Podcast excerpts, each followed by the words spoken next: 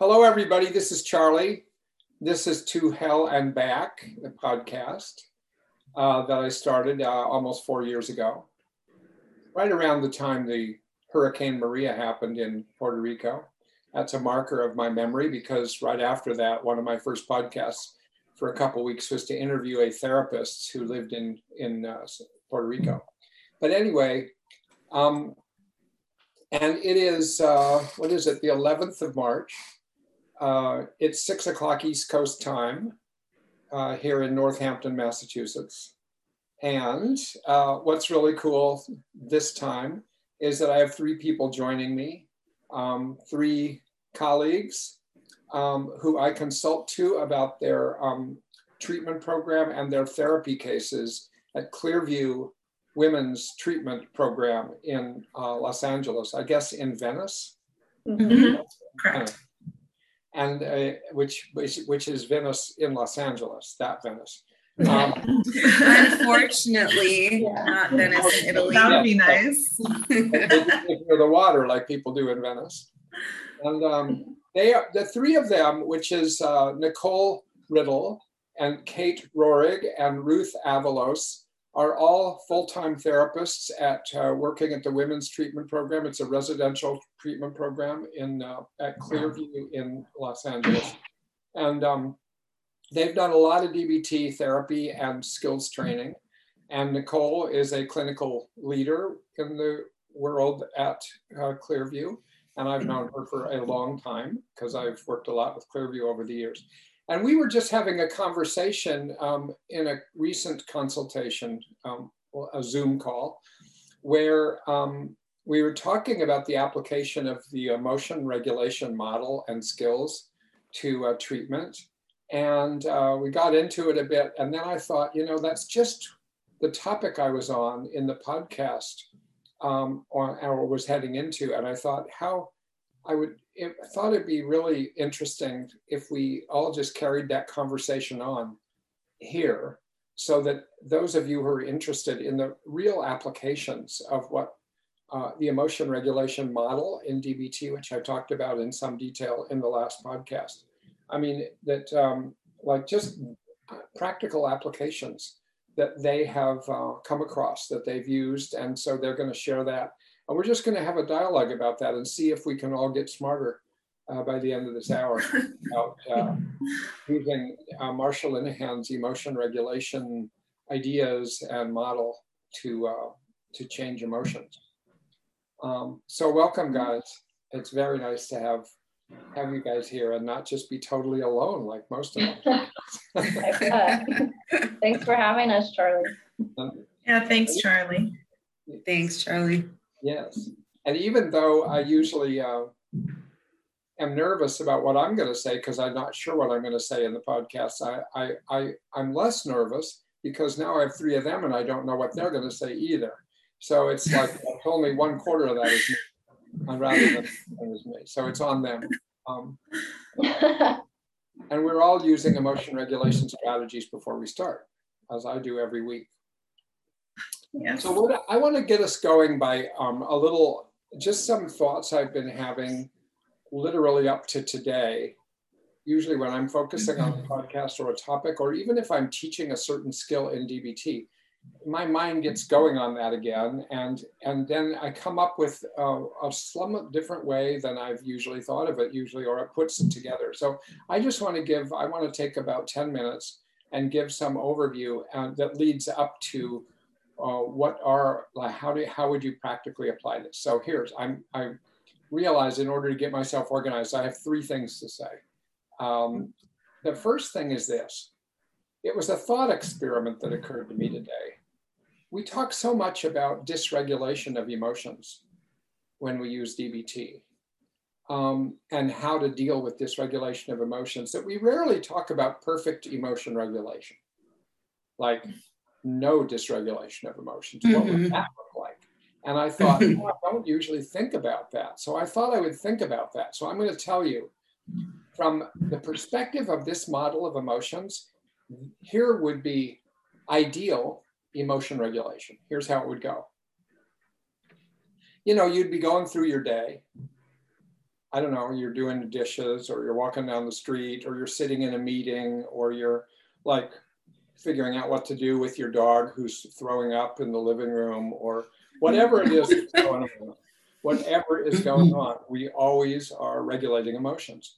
So let's say we had perfect emotional regulation. Here would the idea is that is that we would be in pretty good balance most of the time.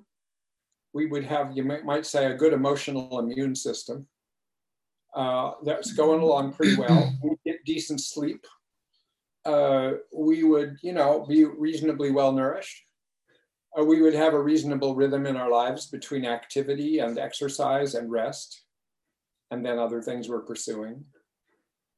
We wouldn't be sick or if we were sick, we would be handling it in a balanced way, or at least doing what we're supposed to be doing to try to get better. Uh, we wouldn't be heavily using substances. Um, so we'd be like at baseline. This is before anything happens. We would be reasonably okay um, and reasonably balanced in our mind and in our body. Um, with an emphasis on the word reasonably, because never perfectly and um, and then something would happen. Like I said, maybe we break a dish while we're washing the dishes, or the dog would throw up, or we would be walking down the street and we would see somebody coming that we were afraid of, uh, or some car that came close to us driving by, and that we were pissed off about that, or something else when we're in a meeting and somebody would say something hurtful to us. Things happen right? Unless we just cocoon ourselves. And then if we cocoon ourselves, that's what's happening. So things are always happening. Reality is always happening. And so reality comes at us when we're in a certain state of mind and certain state of body. And then what happens is that we have an emotional response to reality. We're afraid. We're disgusted by the dog throwing up and we're worried about it and we're uh, upset about it. You know, we're um, uh, we're sorry that we broke the dish. We're disappointed. We're frightened about the person walking down the street. Whatever it is, there is a natural emotional response. We aren't like Spock. We are not just void of emotional responses. We are having emotional responses to every damn thing that comes by at whatever level. You know, maybe it's not a high level. And, and we aren't really having to think about it. If you're well emotionally regulated, I would think it's mostly happening under the hood and you don't really have to lift up the hood. It's just, you're just driving along, right? And everything's all right, mm-hmm. all right. And what do your emotions do? They kind of they, they get you to do stuff. They get you to take action, you know, and hopefully if you're well regulated, quote unquote, you take effective action. You respond appropriately to reality if somebody's walking down the street and they are frightening, truly frightening, and you've had a bad encounter with them before and they have hurt you, then your well being might be at stake. And so you would have a fear response, and your fear response is completely in touch. It's in touch with reality. That's what it's there for. It's there to get you to do something about it, to keep you so that your your genes go into the next generation.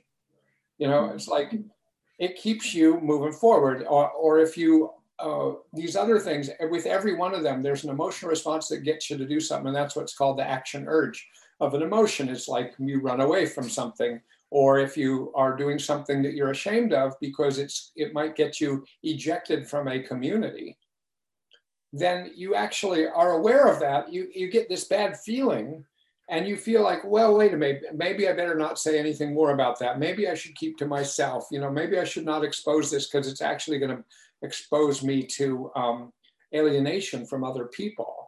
Or maybe I've already done something that other people, and my shame gets me to go apologize or to gets me to do good works or gets me to be like to behave myself. And so it keeps me in community. So every emotion has its function, its action, its effective action. There's such a thing as your emotion, if it's well regulated, being effective, getting you to do effective stuff. Okay, so there you go. That's that would be perfect emotion regulation. We just go along and we're always having emotions and we're always acting in accord with our emotions, and our emotions are in accord with reality, uh, accurately perceived, and life goes on and we pursue our dreams and what that's it. Here's the problem with that it's true of nobody. It just doesn't happen that way. It just doesn't happen that way. I don't care who you're talking about. I mean, everybody has enters into situations primed by their history, where they've been hurt Mm-hmm. before, where they've backed off before, where they've learned stuff from other people, people they care about. They've learned stuff that they keep repeating to themselves. So then they perceive reality with that in mind rather than with an open mind that's accurately reading reality. We are just constantly, so our biology is primed by experiences. Let's say you've had traumatic experiences, and now you're seeing the guy come down the road who you're afraid of, but actually, there's never been any evidence that he's frightening. He's never attacked you before. There's no real reason in reality to think he's going to attack you, but you are convinced he's going to attack you. Why are you convinced he's going to attack you? Not because he's actually in reality acting like he's going to attack you now, but because he reminds you of somebody or the situation reminds you of some time several years ago when you were out on a street at night and somebody attacked you. And so now that is what you're responding to. You're not responding to this person or this reality or this particular speech. You're responding to something that got built into you. You learned it. You were conditioned by your past. Or, you know, somebody comes up and, and questions what you're doing. Why are you walking on this street? Why are you walking on the right side of the street? Don't you realize you're supposed to walk on the left side of the street? And then you, and then you, that's just input from reality, right?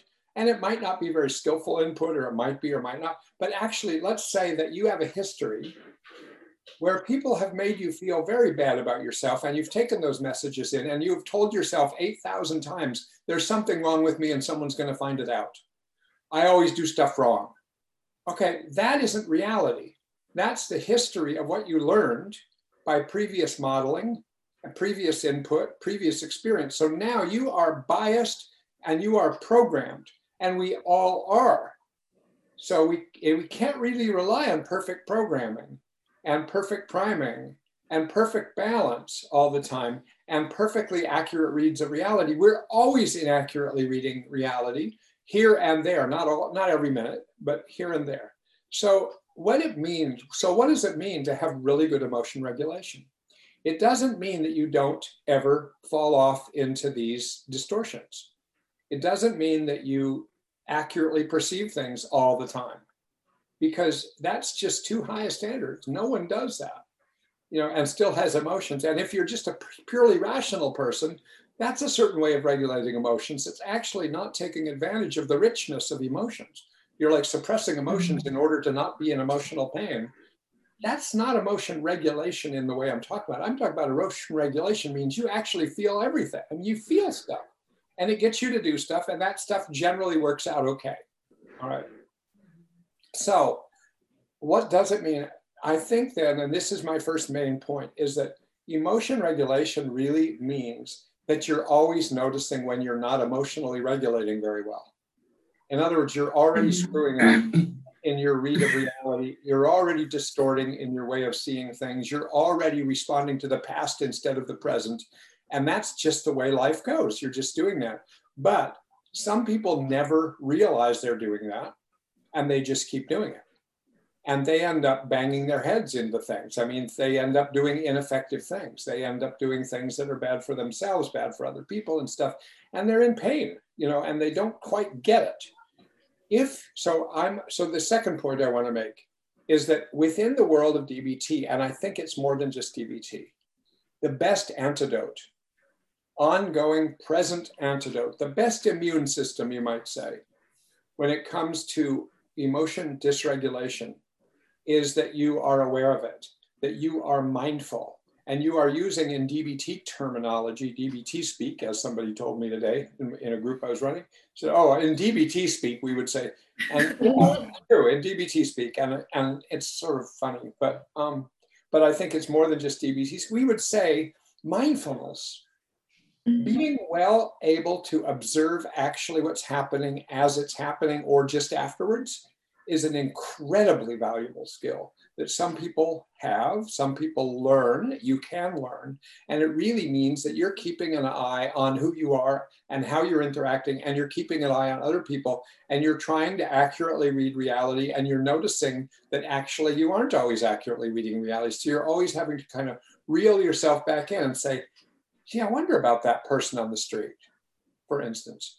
And what you have to do when you start to re- say, God, I don't know, that person has never hurt me, or I don't know, why, why am I so frightened of this person on the street? That is a great question, because maybe there's a good reason to be frightened and you just haven't figured it out. Or maybe there's not, and it's from your past.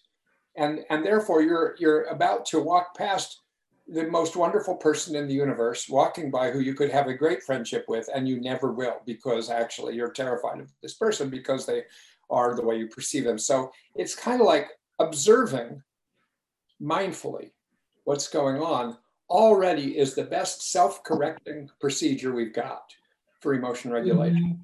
and it's why marsha linehan called it core mindfulness because it's core to other skills. It's core to emotion regulation if you can mindfully notice what's going on with you inside you, outside you, you know, you scan yourself and say, God, why am I so scared of this person? And then you say to yourself, hmm, actually, he walks by here every day, now that I think of it. And he always looks like that. And I've never noticed him do anything that's frightening. But actually, he's reminding me of another situation in my life 10 years ago. But actually, he isn't that situation. In other words, you're like your mindfulness gets you to start talking to yourself in a way that is correcting, it's assessing what is going on here. And that's so smart that it helps you start to calm down a little bit or at least assess the situation and regulate. So, my second point I wanted to make after talking about how perfect emotion regulation begins with the fact that you have to assume that you have imperfect emotion regulation all the time. And you're just, so the second point is that your first procedure if you want to call it that, the first thing to do is to be mindful of what's actually going on and be mindful of what's going on inside you, in your body, in your mind, in your thoughts, in, in your impulses. And notice all that and just scan it because actually, if you do that, probably you'll solve 90% of the problem yourself. You won't need to learn the rest of the skills that that'll already because i personally think this whole module of skills about emotion regulation just grow naturally out of being mindful mm-hmm. of having an emotion it's just because the third here's the third point the third point is that when you are mindful of an emotion um, at first it's just sort of like oh there's this person on the street ah freak out. Oh my god i'm scared. I'm pa- i'm in a panic attack and, and it's like i'm going to go run and put my head in the sand.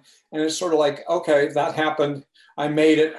Thank god. You know that's it. That's emotion regulation. No that's not good emotion regulation. It's it's actually because you can't regulate you have to do something extreme like that.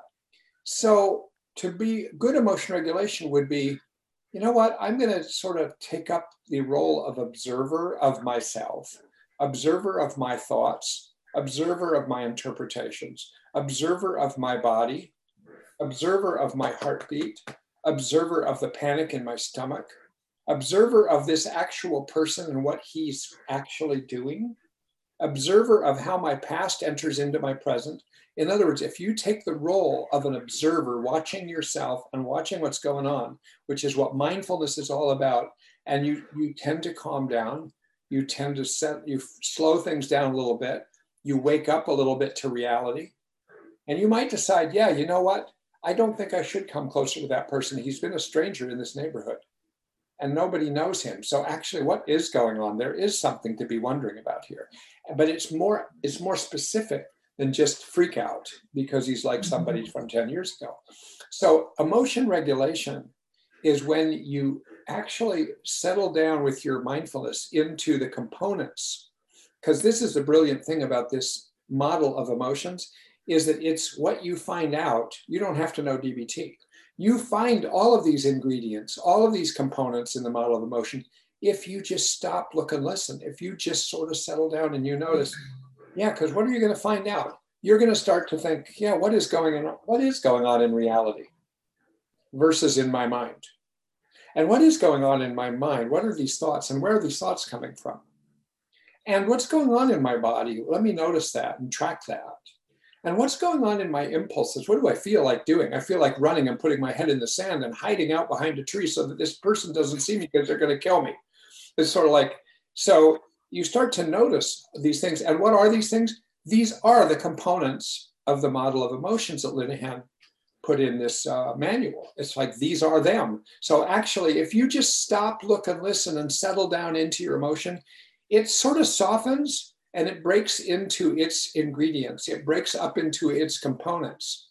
And then when it does that, then you can say, oh, God, I'm really distorting because I actually don't know this person at all and I'm assuming he's terrifying. So now you may need to correct that part of your emotion regulation system, the part that is misinterpreting, or at least it's jumping to a conclusion inappropriately because you don't have enough information. And you realize that and say, maybe I should get some more information. And you've already corrected not only your thinking, you've corrected your whole emotion regulation response. Or maybe you realize that if you run and hide your head in the sand, you're giving into your urge, you're giving into your impulse. And maybe once you recognize, huh, maybe this isn't the best solution to this, maybe I should sort of stay present and keep an eye on what's happening and act against the urge to run away. And actually, I should stay safe but present and interact even with this person. Say, hi, I haven't known you before. Who are you? And maybe have an encounter, which would be to go against your urge, which is another one of the many skills that comes out of the, this. So, in other words, it breaks down into about 10 components that I outlined last week, um, which are sort of sequential in one way, but actually they sort of all happen at once.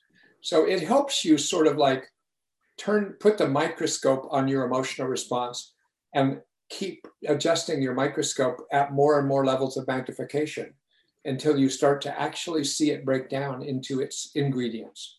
So I'm going to stop there because what we want to do is I've asked I've asked um, Ruth and Kate and Nicole each to just sort of think about how they've used the model or parts of the model themselves, even with them with themselves or with other people they've known or worked with although I've also told them something I always have to keep in mind is that if I talk about anyone I've worked with, I have to sort of significantly disguise that so nobody has to worry that their confidentiality is going to be breached. So uh, let me just ask first, you guys, your response to any part of what I've just been saying, because you you teach this stuff all the time, and I just wonder if this perspective uh, makes sense to you, or if it brings in anything different, or it's an, any different twist on it, or whatever. So anybody can just go ahead. I, I love it. Oh, go ahead. Go for it, Ruth. Oh, I was gonna say I love it. Like everything you were saying, Charlie. That's that's how I like to use the model myself. Um, I just it's a lot about like the mindfulness piece of just being really aware of like what's going on. Like sometimes I don't even know exactly what I'm feeling. All I know is I'm starting to feel the different parts, the different components, and um, and then that helps me figure out like okay, something's up. I'm feeling dysregulated. Something's going on. Um, yeah. I might not be able to pin down exactly what it is. And that gives me the info to begin starting to address it, like either through skills or whatever it is I need to do in that moment. So yeah, I agree with you. Mindfulness is a is a huge. Ruth, what tells you what tells you it's time to raise that question about your emotional mm-hmm. response? Like when do you need to open, you know, as I put it in a metaphor, lift up the hood? Why? Yeah. When, when do you know to sort of stop driving and look in the engine? Um, I think it depends on the emotion. Um, I was I was thinking of a recent example um, that Kate and Nicole are aware of this about like my cat. My cat recently had um, a little just a bad reaction to anesthesia, and I had a lot of fear come up that at that night. Um and i don't i don't remember thinking oh i'm feeling fear now. Like no i wasn't thinking that. I remember just feeling all the different parts to it. And i remember for me what stood out the most was um well one i wanted just to cry and to kind of just hide and kind of freeze um and i wanted and i knew i like i wasn't thinking clearly and I knew that my goal was to problem solve. My goal was to get her the help that she needed and I knew that was home by this point. Your cat was at home by this point, or was it the hospital? She was no, she was at home, and she started having like just bad symptoms. Like she was really sick, um, and it was getting worse. And I, so as I noticed that, I noticed I started wanting to cry and I started noticing that I wanted to freeze and I wanted to just kind of like hide. I just wanted to not be, I didn't want the situation to be happening in the first place. Um, and I knew that wasn't helpful because my goal was for her to be okay, for her to get the help that she needed. So that's when I paused to think, like, and I thought to myself, well, that's not going to be helpful. So I think to answer your question, like when I, for me, I guess in general, what might stand out for me of what, what might cause me to pause to like look under the hood is um, when I have a goal in mind and then I'm not able, some it's it's hard to reach it. It's hard to accomplish it. So at that moment, my goal was to get her the help that she needed. And I was wanting to do things that were that was going to make it harder to do that. And so that's when I had to start becoming more aware like what's going on right now. What do I need to do right now to help that? So yeah. what do I need to do about myself? You mean to yeah, to, about myself. Uh-huh. Yeah.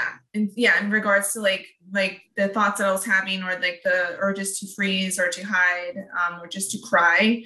Um, and I knew I wasn't thinking clearly. So I knew I needed to pause and take some slow, deep breaths to be able to begin focusing again. Um, yes. But it started with you recognizing, oh my God, this is not the situation I want. I'm preoccupied with my own fear mm-hmm. what's going on, and I want to manage my own fear, and I want to freeze myself. Mm-hmm. But my cat's over there, and, and I want to take care of my cat. So it's kind of like I have to take care of myself first, so I can take yeah. care of my cat. Yeah, yeah, definitely. And it's it, it's not perfect. I love that you said that it's not like we're gonna be dysregulated. There's no perfect way to regulate because I still cried. I still was not thinking as clearly as I could have been. Um, I still had moments where I was like, okay, I want to I want to just stop, but then I kept I kept addressing what was currently going on so that I could keep moving forward. So it wasn't perfect. And you know, yeah, because yeah. what would be if we, if we were perfect specimens of emotion regulators, then you would get freaked out by the cat situation mm-hmm. and it mm-hmm. would motivate you to only do one thing, which was take care of the cat. I mean, mm-hmm. if we mm-hmm. were perfect, it would it would drive you that anxiety mm-hmm. or whatever you want to call it, or the fear mm-hmm. of the cat really not making it would have mm-hmm. would get you to like do all of this right stuff for the cat. But actually, what happens is something gets caught up in you that's based on your biology or mm-hmm. something. I don't know what it was based on. Like, what were you afraid the cat was going to die? Yeah, that's always my biggest fear with her. that something bad's going to happen to her. So yeah. yeah, that is that. That's like my automatic thought was that that she's not going to make it. Yeah. And so yeah. Yeah, yeah. Mm-hmm. Interesting. Mm-hmm. Yeah. So, so I, I like that you love started with such a you know this i thought you were actually going to have the example i sort of threw out there that your dog is like throwing up in the living room but it was like is actually having an anesthesia response so, i mean she I did actually, yeah, but I mean, she did throw up. yeah, I actually was like, did Charlie know? But did we talk about this? oh, oh yeah, like, psychic telepathy between, between uh, California and Massachusetts. Absolutely. Oh, I, I, just I live with two dogs, and you know I've been through that many times. You know, dogs yeah. throwing up, and, and and they only throw up on the rug you know, on the room. Yeah. I know. What is that? There's never just throw up where you could easily clean it. You know. I know. Yeah. So, what about you, either Kate or Nicole? Any response to sort of this system that I'm talking about, or just any piece of it, or with any example or anything of your own? Kate, go ahead because you were gonna. Yeah. yeah, yeah. Something you said, Charlie, about like looking under the hood. That's definitely one of the ways that I think about the model, the one that looks almost like a machine, that really kind of complex graph that's in the manual is that um, a client brought this up in group several years ago and it just stuck with me. So I continue to kind of use it in this way, but it does look like a machine and it's almost this manual that helps you see the interactions and the flow and the just the movement of the experience that we have internally and how it influences different components, all these different components are working together and influencing each other. And it it's in the part of the manual where you're really increasing insight. So it's almost like the you know the way that I think about it is it really is this user manual. We really are looking under the hood and trying to plug things in to get more insight to see how one part of our experience that we might be more aware of than another can influence that and um, vice versa and see the after effects and all of that. And um, the other version of the model is more of like after you understand that if you have a grasp on how all the different components can happen and and um, kind of work in concert with each other that you can plug it into the more list version. It's not that you necessarily need to better understand what's happening under the hood. It's just to kind of start charting it for yourself and keeping track of it. Um, so hmm. with clients, when they really are having a hard time with emotion regulation, we'll often, when we're starting the work together on becoming more connected with that, we'll talk about it as if it's, hey, you know, you've kind of learned how to regulate your emotions based off of someone else's user manual. The environment you've interacted with has kind of taught you through their own user manual, and it's just not compatible. And so we're going to plug things in and kind of see this different way of how to create your own user manual, kind of rewrite that and better understand it. Um, so when you said that, kind of looking under the hood, it reminded me of those different things and how sometimes I will bring that into session with folks. I love that. I love that way of doing it. I've, mm-hmm. I've never heard it described that way. But you know what it reminds me of, okay, is that when when I've I, I don't understand engines very well, like on like actual engines. I, I, I have many times been on the road and things aren't working, so I lift up the hood. I have no idea what I'm looking for. You know, it's just I, am acting the way mechanics act, you know, or people who know what they're doing. So I just like to look under, under the hood and I try to look the way they look when they're looking, but they don't know what I'm looking for. And and yet I have read I've read things in classes before in physics and stuff where, where I've learned here's how a, an engine works. There's this and there's this and there's this. It's sort of like the DBT emotion regulation model. You spell it out component by component and say, oh, okay, I get that idea. And then you look under the hood and you say, it doesn't look like that at all. Right. I mean, it just looks like just one big mess with a lot of wires and stuff. And I, and I don't know what's going to what. And you're supposed to know. I mean, so actually, that idea of we, you see, when I create my own user manual, I feel like I've I've created my own user manual and I recreate it and I revise it. And mm-hmm.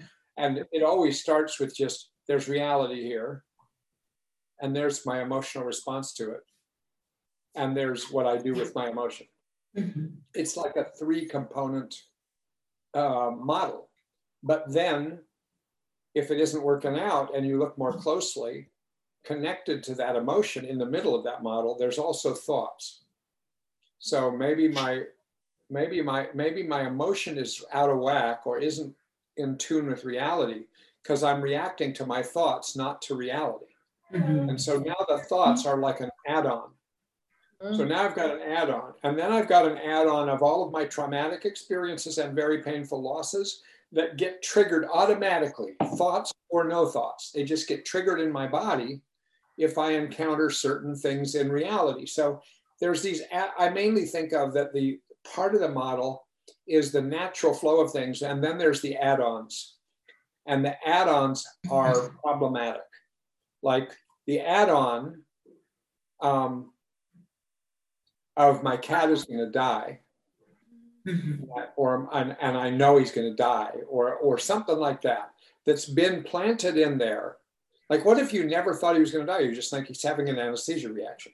I mean, I've had that with my children many times when they were growing up. I'm they're going to die. Like he's he's got a headache. He's going to die you know mm-hmm. I, I, feel some bump in my sternum. I'm going to die. So there's i'm going to die he's going to die is always nearby.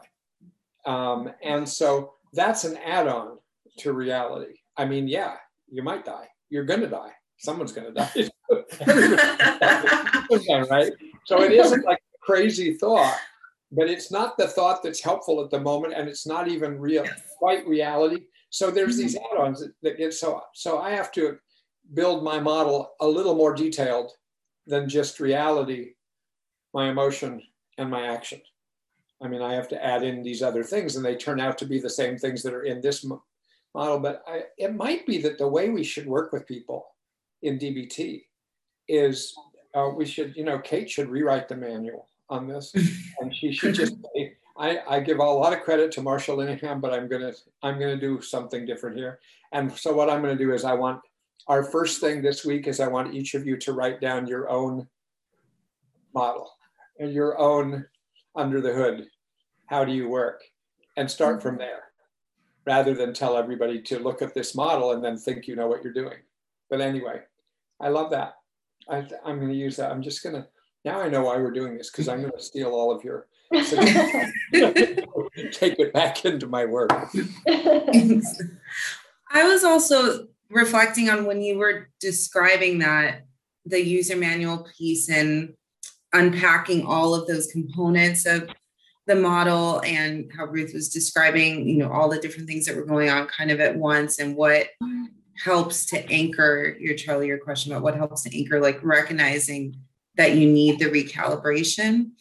Mm. Um, I think that so many people who have experienced pervasive invalidation don't feel like they have the permission to even stop and check in with themselves in the first place. Mm. And I think that even before the mindfulness, the application of the mindfulness skills is also working on some, you know, challenging of myths about the emotions. I think that's also, you know, why that worksheet is in there um, of trying to challenge those myths and trying to come up with reframes about what we're allowed to do in our experience of ourselves. Um, so that's something I was thinking about as as well. Um, that might be kind of precursor work or or alongside. Well, you know, what I like about what you're saying too is the, the concept of recalibration, which, you know, recently happened with my car because I had a windshield crack and then I had to have a new windshield. And then the safety system that partly connects to the windshield had to be recalibrated. And that was going to take Mhm. a few hours or something before they could recalibrate. I was thinking about how you're going along in your life. And just when you think you've got your life calibrated, you know, something happens to your mother or to your best friend or to your dog or your cat or something happens that really throws you and it's very traumatizing or upsetting it's kind of like we need a period of recalibration after that because it's it's now harder because that gets thrown into the mix of of everything. You just someone gives you an assignment at work and you start crying you know what does that have when you're not responding you're you're you're crying because you haven't yet reca- you haven't yet absorbed what happened and be had a chance to sort of get your balance again Mhm. I'm, I'm, I'm, you guys are undoubtedly working with people and I'm working with people that are, uh, there's good, there's going to have to be some recalibrating as the pandemic, hopefully the pandemic is going to fade. And, and that's going to require a lot of recalibrating. Like, let's say you're 20 Mhm. years old and you were getting ready to finish college or go do something with your life. And now it's a year later and nothing has happened. And and the, and the mm-hmm. opportunities aren't there that were there a year ago or that you thought were going to be there a year ago. And the education you've got hasn't been what you expected. And the friendships you were going to make haven't developed. It's sort of like whoa you need a whole period. So you know the whole society is going to have to have a period of mm-hmm. recalibration and find a balance again um, and sometimes the government doesn't help us with that you know, we have to figure that out ourselves and so the recalibration idea is really, I think, a very useful, um, a useful idea. And um, you know, it's like it's you know how they say when you're in an airplane, you know, put your own oxygen mask on before you put your child's oxygen mask on. It's kind of like recalibrate yourself before you try to recalibrate other people. It's like Mhm. Mhm. because therapists get uncalibrated too. Um, Absolutely. And I think sometimes we can model that in moments. I mean, we definitely, especially with the pace and everything here, of being able to say to, you know, anyone in the environment, whether it's a client that we're working with or you know each other what have you i need to do the stop skill and i'll be i'll be right back you know always promising to come back to say what the stop skill is because a lot of people who listen to the podcast don't don't know the dbt skills. So got it. The, what are you the dbt speak. Um, so the stop skill is from um, the distress tolerance module and it's the idea, it really is mindfulness in essence. It's the idea of being able to, the S is stop, um, take a step back, observe, and perceive mindfully. Um, and the idea with that is it's really allowing for that pause. And I, again, I go back to the permission piece that I think societally we're always taught, you know, who can speak the fastest and who can do this the quickest and you know what have you and you don't need to take breaks or if you take breaks that looks weak or what have you and trying to move away from those myths and really allow ourselves to use that stop skill to take that pause mm-hmm. you know the other thing you said that i thought was interesting is if you're trying to recalibrate or something whatever we mean exactly by that is that is that if you have been invalidated a lot in your life you might actually not know what true north is, you know, mm-hmm. so to speak. You might not really know what it is to be calibrated because you've been responding to an invalidating environment your whole life. And so you never really found home. You never found a home, a ground that you were comfortable with. Because what I was just thinking, if you're recalibrating yourself, it kind of has an assumption built into it that you will know what it is to be recalibrated or to be back in shape or to be back on the ground or to be back in balance. You'll know that. But actually, there's people who don't know that. They don't know what that would be like.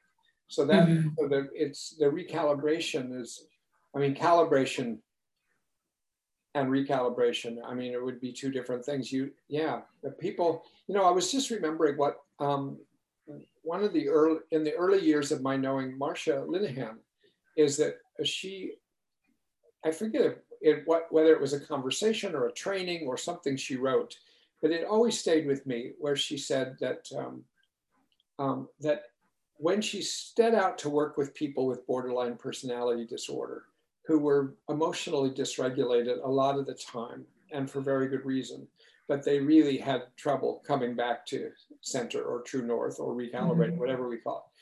She said she thought if if she, if it had worked, she the whole manual would have just been mindfulness. That actually, because mindfulness does help you recover, it helps you mm-hmm. discover, it helps you see what's going on, it helps you wake mm-hmm. up to reality, it helps you calm down, it helps you be aware of the influences on you. I mean, all these things. It's like brilliant. It's a brilliant thing. It's sort of like Thich Nhat Hanh one of his first wonderful little books, The, the Miracle of Mindfulness, that it is a miracle. And Linehan would talk about how if only that had been enough all by itself, that's all she would have taught. But actually, mm-hmm. she said these people have, have had such dysregulation in their lives that they can't just they can't just use mindfulness to get there. They need a whole instruction manual about what to do.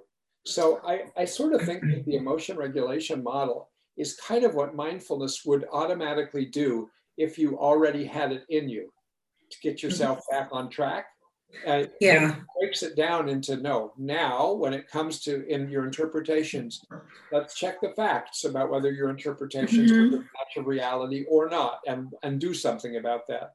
If you're carried away by your traumatic responses and you're doing things that aren't very helpful, maybe you can turn around and act opposite that urge. And then she gives like a many step, here's how to do that. So it's kind of like she just breaks down every little thing that you need to do. And sometimes if one doesn't understand why that's there, it can feel like just a whole lot of instructions. It can be a real turnoff.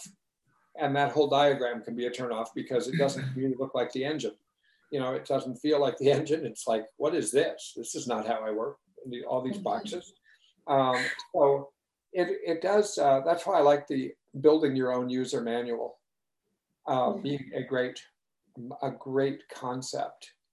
Um, like make your own, make your own scrapbook of skills.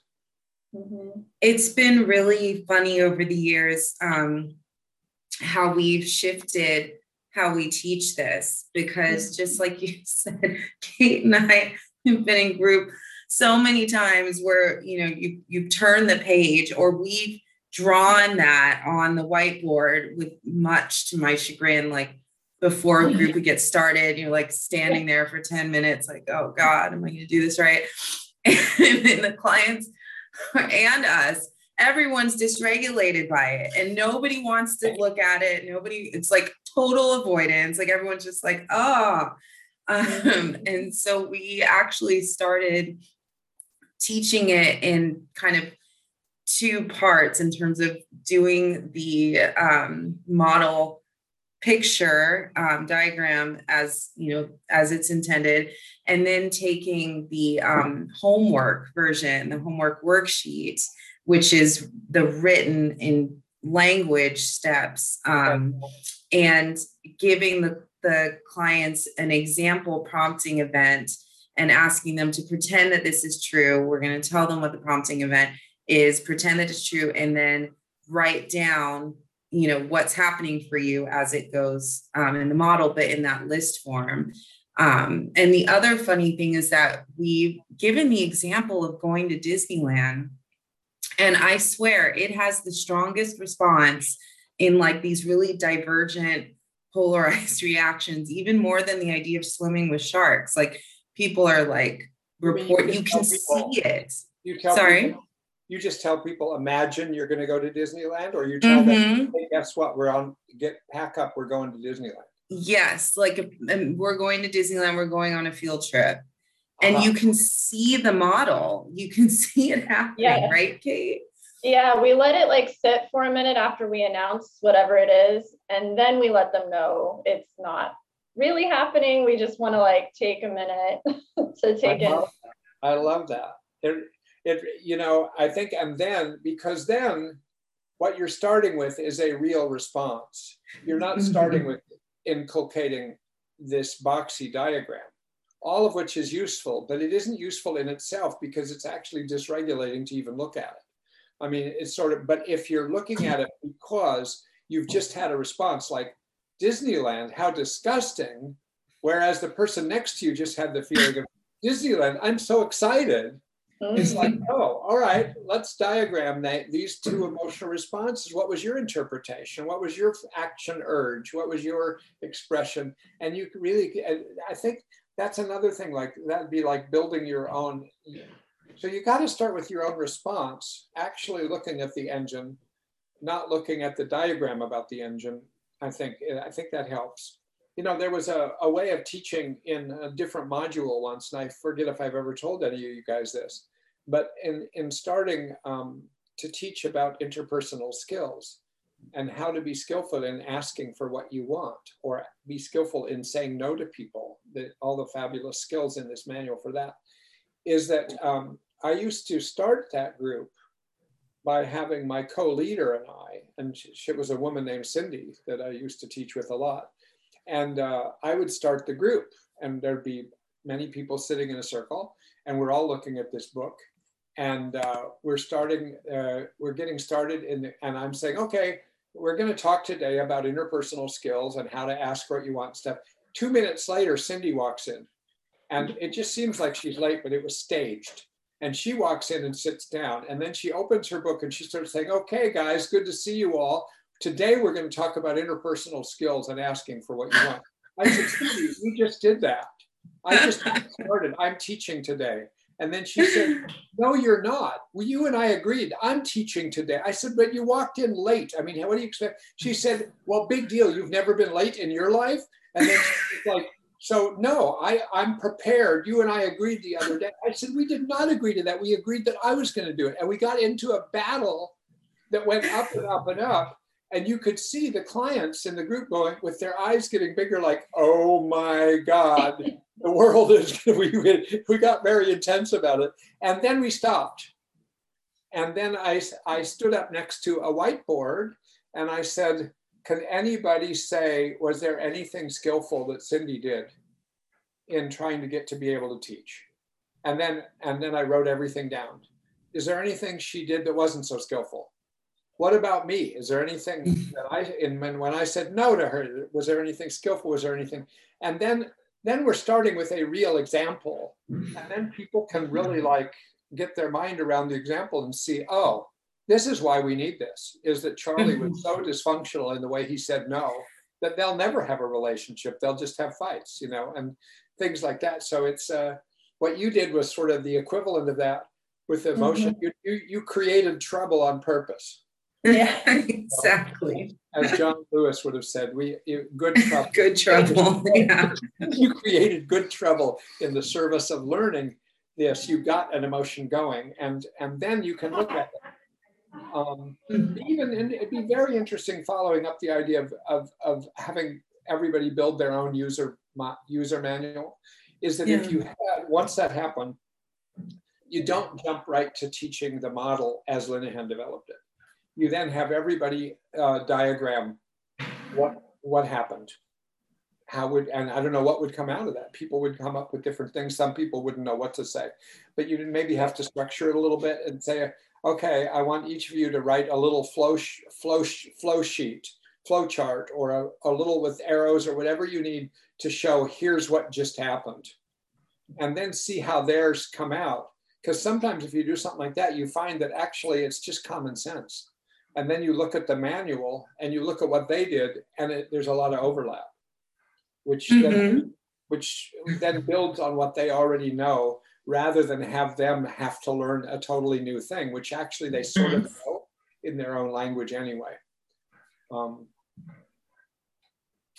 yeah that's i really like that that idea i really do even if there's blanks like or even if even if they're not quite sure what have you um, and i think that also gives a sense of efficacy um, and kind of reclaiming like understanding what's going on for oneself as opposed to that you know kind of having it then not just mirrored by the environment but kind of forced upon so Right. And you could actually you could have people work in twos, in te- little teams. Okay, we're going to have you guys are going to work in twos for like ten minutes, and uh, you can call on us if you want for help, or you can just do it totally yourself. Come up with your way of explaining what just happened, your model, what what what happened just now, and then you'll see what comes of it. And then you you know you're starting with them rather than starting with yourself, and seeing what they make of it. Um, I've done that with distress tolerance skills, where I'll say, I want, um, I want each of you to think about a- an event that was really terrible or difficult in your life, very challenging, and it was hard to get through, but you did get through it. Now I want you to write down everything you did to tolerate the distress and get yourself through. And then they all work for a while. And then I go up to the whiteboard and say, so when we start making a list of everything they say, and they said, well, I found that I had to accept the reality of it. Okay, that's a good mm-hmm. one. I found that I was mm-hmm. distracting my mind in order to, I had to calm myself down. I sort of just breathed for a while. I, Mhm. did- I told somebody how I felt. And you get all of these lists of things and you say, we didn't even need Marsha Linehan. And you guys, did, you did it. Like, I mean, you just got like 75% of the teaching of this entire module just now. This was fantastic. You, we, we, do you want to learn any of the rest or do you want to move on? You know, no, now that we've said our piece, let's see what Marsha Linehan said. And then it's like, it, that's, that's sort of like, I guess we're talking about it just a different way of teaching that maybe all of us have come across in different modules, but to start where people are at. Um, and that's the hardest with this module. It's the hardest because of this boxy diagram, which is actually brilliant, but it actually doesn't look brilliant when you look at it. It just looks like, oh my God, this is not me.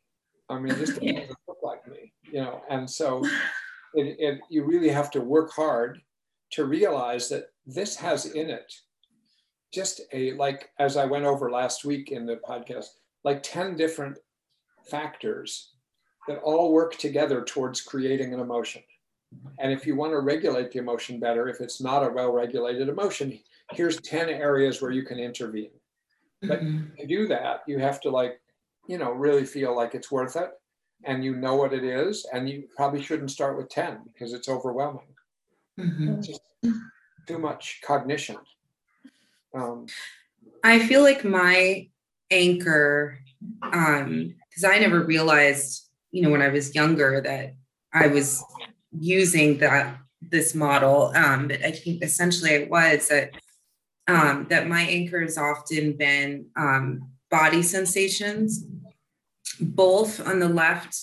Um, the the model has two like long rectangular, um, you know, kind of parts of it and the left side is, are the things that happen um, you know in our kind of automatic um, nervous system piece so it's not necessarily things that we actually fully have control over necessarily like um, our heart rate and you know butterflies in your stomach or what have you. Um, and then on the right hand side it has um, you know kind of the body sensation things that are more kind of visible to the world like smiling or frowning or laughing or or how we kind of behave with our body. And and i definitely am prone to um rely on my experience of, of those kind of sensations to be able to let me know oh there's something going on that i need to check in with myself about Yeah. um, and I it's it's funny to reflect back um, on it over after all these years of you know learning about DBT, teaching DBT, and um, thinking about that. That's really just been my natural go-to yeah. for so long. But I think you must have something that adds into that because if you, let's say you felt a sort of queasy in your stomach, it might be the same feeling in your body if you were about to go on a date with somebody that you were really wanted to meet, but you were nervous about meeting them, and you were excited but also scared, and then mm-hmm. queasy in your stomach. It could be the same feeling you get when you're sick, and mm-hmm. you throw up pretty soon, and you're trying to not throw up. It could be the same feeling you get when you sit down to dinner at somebody's house and they're serving something that you've never seen before, and it's like, oh my God, I have to eat that. I mean, you can get the same queasy in your all these. So you may start grounding yourself there, but then you have to look to your context. Mm-hmm. Like, oh, I'm I'm not queasy in my stomach right now because I'm going on a date with somebody that I'm excited about. I'm queasy because I'm about to have to eat something I've never seen before. You know. Right. oh yeah, it's um, what I it's what I do when I drink coffee too fast. Um, because when I drink coffee too fast, my heart, like, no, no, my breathing gets out of whack. Like I start breathing really shallow and breathing my oh, I just can't get like good breaths in. And then usually for me, that's a sign that I'm feeling really anxious.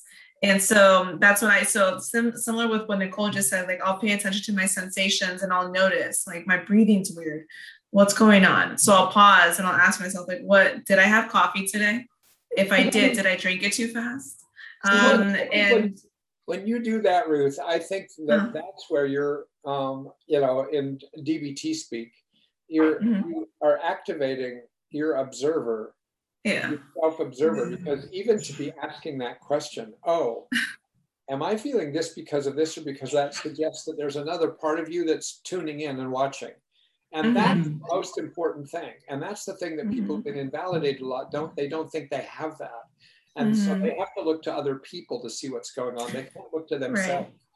But if you can mm-hmm. ask, I mean, I think, you know, we'll stop in just a moment now. It's I think it's been the full hour. But um, I think the uh, there's this one emotion that isn't even listed in the book of of the emotions uh, the, the 11 emotions that are in the skills manual that Linehan goes over in great detail, she leaves out the emotion of interest. Uh, interest mm. has the action urge of curiosity.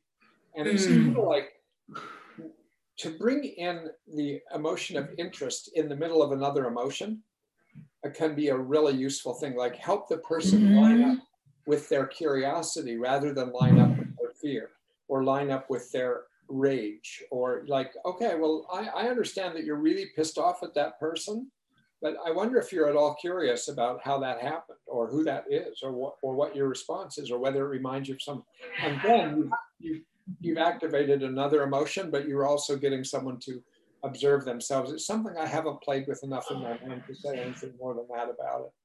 Hey, I, I, I don't like to go past time because people count on if they're going to listen, they listen for an hour. Some people, some people listen for a minute and then they leave probably. But,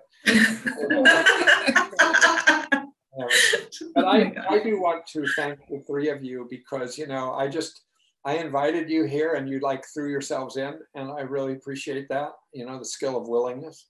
Um, and uh, mm-hmm. nobody seemed to get really willful while we are talking. And and, I was it wasn't exactly like you know I wasn't like Oprah, and you guys aren't like Meghan or uh, or what's his name. Harry. Harry.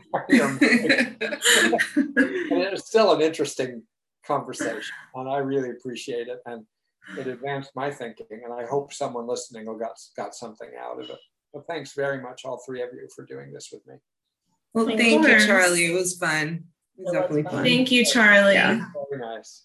All right, you guys. I I, I go into the evening now, but in, in California, you probably have to go back to work. Yep. yes. Good to see you guys. All right. Good Bye. Bye. Bye.